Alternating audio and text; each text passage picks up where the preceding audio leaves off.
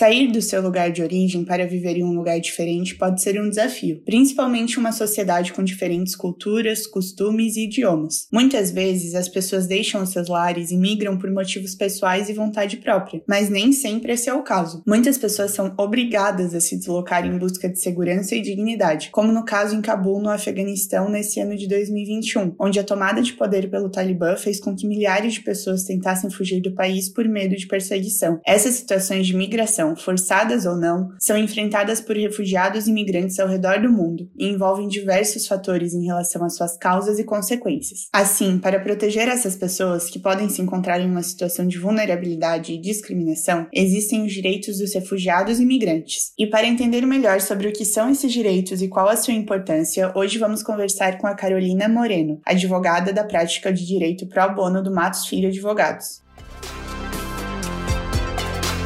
Este é um episódio do projeto Equidade, uma parceria entre o Instituto Matos Filho e o Politize, onde explicamos de forma simples e descomplicada tudo o que você precisa saber sobre os direitos humanos. Vamos nessa?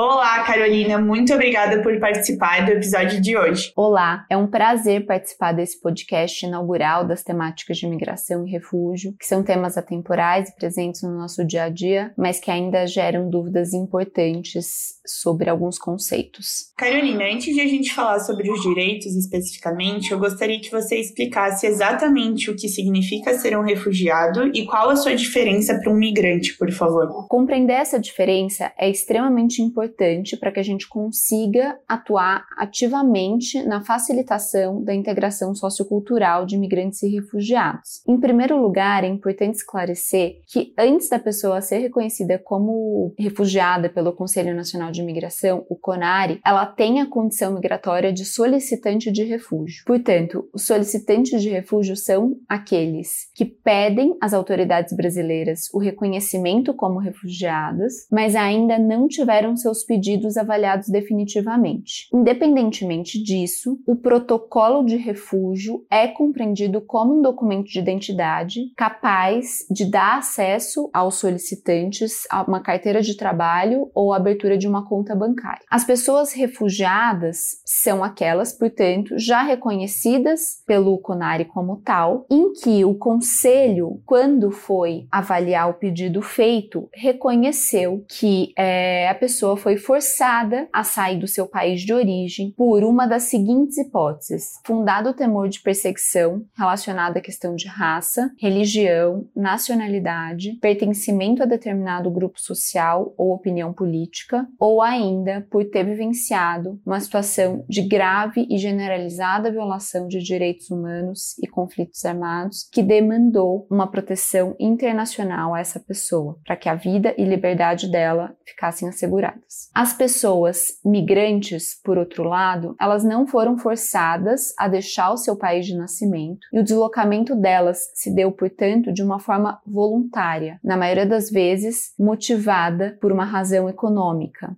seja de trabalho, seja de estudo. E em relação aos migrantes forçados, existe alguma diferença ou eles também podem ser chamados de refugiados? O termo migração forçada não reflete um conceito legal, isso é importante de dizer já num primeiro momento, porque não é uma definição universalmente aceita. Então, segundo o Alto Comissariado da ONU para os Refugiados, o Acnur, o termo migração forçada é um termo generalista que abrange abrange diversos tipos de deslocamento. Então, por exemplo, ele pode ser usado para caracterizar o deslocamento de uma pessoa que atravessou uma fronteira internacional, como também para caracterizar as pessoas que se deslocaram dentro de um mesmo país, seja por motivação de desastre ambiental, conflito, fome ou pobreza extrema. Já as pessoas em situação de refúgio, elas encontram uma definição técnica no direito internacional dos refugiados, que é a Convenção de 1951 e o Protocolo de 1967. Isso quer dizer que os estados concordaram em estabelecer um conjunto específico e definido de obrigações legais em relação a essas pessoas que demandam uma proteção internacional, de modo a tratar, portanto, os refugiados de forma diferente aos migrantes forçados. Confundir as duas coisas, confundir essas duas caracterizações, significa tirar atenção das proteções e garantias específicas dadas aos refugiados e das obrigações legais que a comunidade internacional concordou em direcionar a eles. Portanto, o ideal é que não haja confusão entre os termos.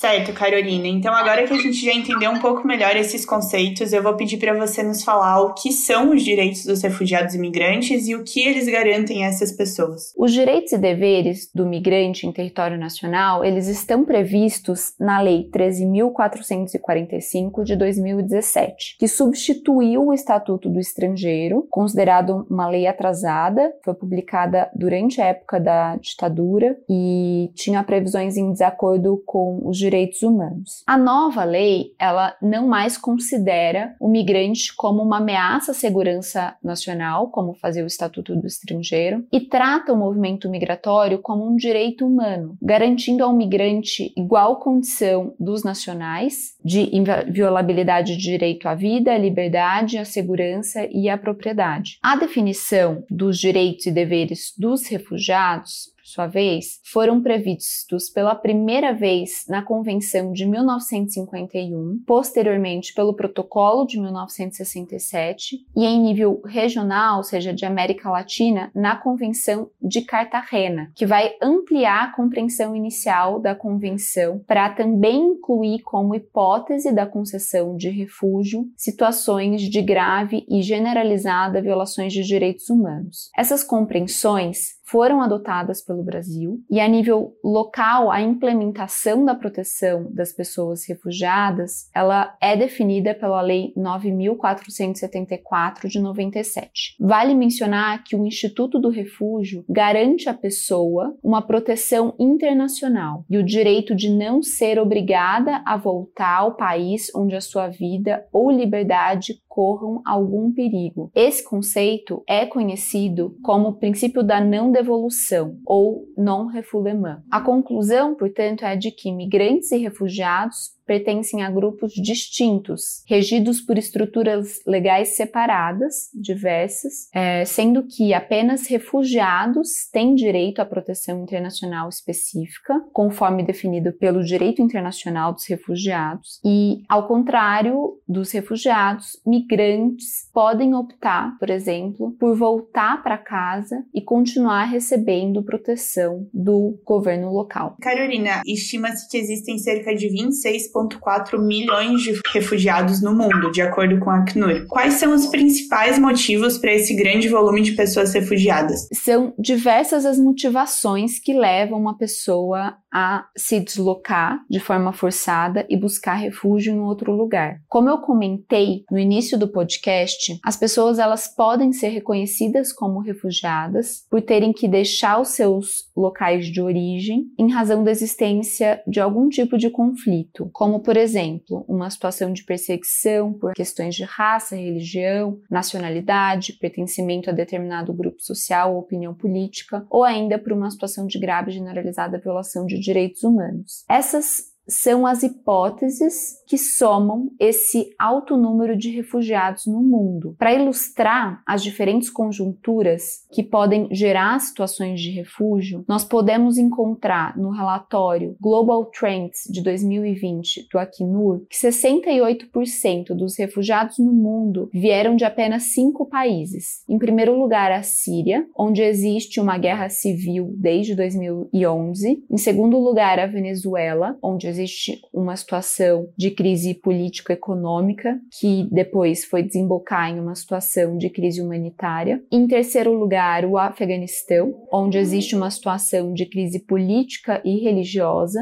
Depois, o Sudão do Sul, que está em situação de crise humanitária desde 2013. E em quinto lugar, Myanmar, que vive uma situação de conflito político e religioso bastante séria. E para encerrar, antes de a gente para o nosso ping-pong, eu gostaria que você nos falasse o que os países e também a sociedade civil devem fazer para garantir que os direitos dos refugiados e migrantes sejam respeitados. Olha, o Brasil tem boas leis mas existe espaço para uma maior efetivação de direitos e fomento de políticas públicas que possam garantir uma real integração sociocultural no país. Também existe um importante gargalo na conscientização da sociedade a respeito dos direitos, garantias e diferenças entre imigrantes e refugiados, o que com certeza ajudaria a desconstruir estereótipos que reforçam a figura dessas pessoas como o outro e não como integrantes da vida social e econômica da nossa comunidade.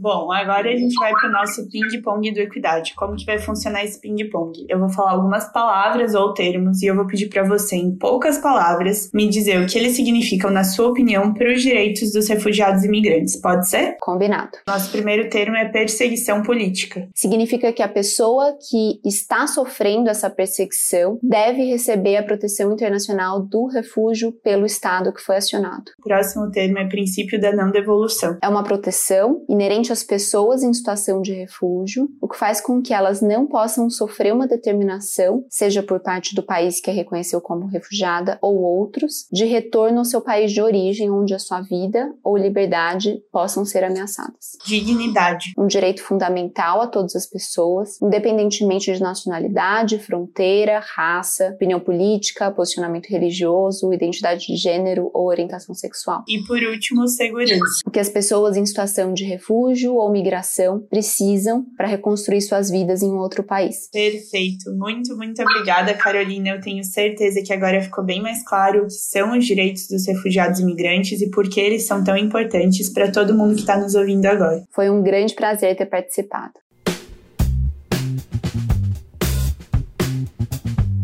Processo migratório de pessoas entre os países é um tema que faz parte da agenda dos direitos humanos. Sendo assim, os direitos dos refugiados e migrantes reconhecem que todos devem ter os seus direitos fundamentais garantidos, independentemente da sua origem ou nacionalidade. Com isso, os estados ficam responsáveis por aplicar medidas que visem proteger essas pessoas com base no princípio da dignidade da pessoa humana e na solidariedade internacional, combatendo preconceitos e discriminações. Afinal, se hoje vivemos em um mundo globalizado com povos espalhados em todos os os continentes, isso se deve aos deslocamentos feitos pela humanidade ao longo da história. Os direitos dos refugiados e imigrantes são uma conquista recente, e para entendermos sobre esse processo histórico, na semana que vem voltamos com mais um episódio do Equidade, falando sobre a história dos direitos dos refugiados e imigrantes. Por hoje, ficamos por aqui, agradecemos muito a Carolina pela participação e esperamos que você tenha gostado desse episódio. Ele é um dos vários conteúdos que produzimos no projeto Equidade, uma parceria entre o Instituto Matos Filho e o Politize. Além desse podcast, você também também pode conferir os nossos conteúdos em formato de texto e de vídeo. Acesse a página do projeto no portal do Politize e confira tudo o que você precisa saber sobre os direitos humanos. Até a próxima!